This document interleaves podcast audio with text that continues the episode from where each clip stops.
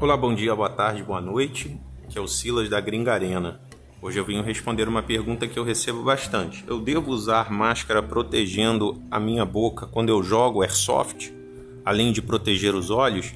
Aqui na Gringa Arena é obrigatório o uso de máscara protegendo toda a face. A gente não permite jogar sem máscara. E mesmo quem joga num ambiente que não é confinado, eu também recomendo que jogue de máscara, que um sniper pode te atingir de longe, quebrar o seu dente ou perfurar o seu lábio.